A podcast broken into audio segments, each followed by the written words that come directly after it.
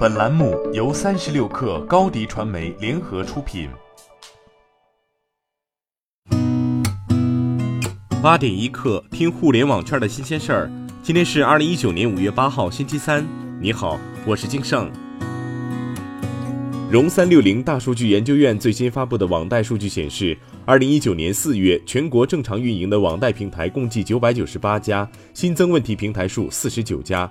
四月网贷平台总成交量为六百八十五点九亿，环比下降百分之十七点一四。随着行业出清，网贷平台数呈阶梯式下降。目前正常运营平台数已较二零一六年高峰期的两千六百零三家下降超过百分之六十，这也是 P2P 网贷行业自二零一四年五月后正常运营平台数量首次跌破千家。根据 IDC 最新数据，腾讯在国内云计算市场稳居第二，在国内站稳脚跟后，从去年开始，腾讯云加快了出海的脚步。腾讯云副总裁达志倩说：“腾讯云的目标是二零一九年海外营收同比增长四至五倍。出海的首要原因是游戏厂商有开拓海外市场的需求，而他们是腾讯云的重点服务对象。”同时，腾讯自身的业务也在大量出海。目前，腾讯云在全球二十五个地理区域运营着五十三个可用区。阅读类产品的竞争越来越激烈，微信读书也在通过自己的方式增加竞争力。微信读书书城第三屏内容里出现了优质公众号合集。打开后可以看到互联网、商业、财经类的公众号。打开三十六氪公众号，可以看到里面收录了所有发布的文章。用户还可以将公众号直接加入书架，方便之后直接阅读。用户也可以直接通过书城搜索来查找相应的公众号。有媒体援引 OPPO 内部人士消息称，OPPO 总公司层面将减少明星代言，在全球范围运营时，正在考虑改变过往的小鲜肉路线。对此，OPPO 公关方面回应称，上述描述有不准确之处。实际上，OPPO 中国大陆将减少明星代言，但是在全球一些区域市场，因为当地市场的需求，还会用明星代言。针对有媒体报道称，在某交流平台有人公开叫卖网易邮箱账号一事，网易免费邮箱官方微博发布声明称，经查，报道中提及的违法行为仅涉及邮箱地址，不涉及用户敏感信息。我们已第一时间向公安机关报案，并正在积极与警方联动，共同打击此违法犯罪行为。传了许久的甲骨文中国裁员，这次真的来了。甲骨文确认中国区首批裁员九百多人，五月二十二号需完成签字确认。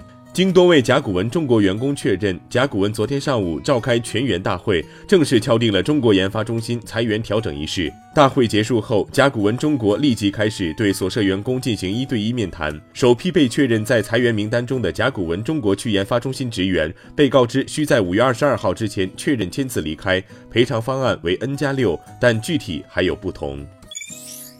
亚马逊昨天宣布，已在纽约开设了首家 Amazon Go 无人零售店，这是亚马逊第一家接受现金的 Amazon Go 无人零售店。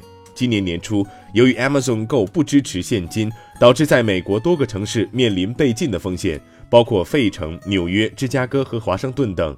新开设的纽约 Amazon Go 仍不设有收银员，消费者可以使用纸币或硬币支付，但需要派遣一名店员带着一部移动设备帮助他们结账。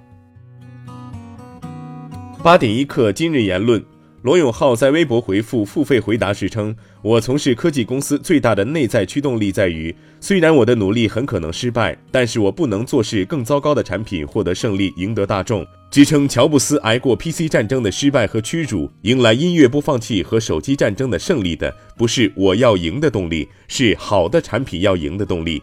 罗永浩最后说：“我还有两个多月才四十七岁，而且我的创造力才刚刚开始猥琐发育。”百度副总裁侯振宇认为，面对即将到来的 AI 加 5G 时代，无处不在的计算将是所有系统的灵魂。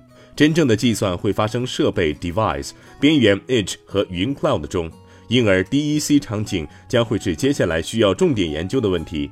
与此同时，包括芯片之间、系统之间、设备之间的互相连接，将帮助将不同场景中的计算连接在一起，产生更大的计算力，推动数据流动，创造出更大的价值。好，今天咱们就先聊到这儿。责编：彦东，我是金盛。八点一刻，咱们明天见。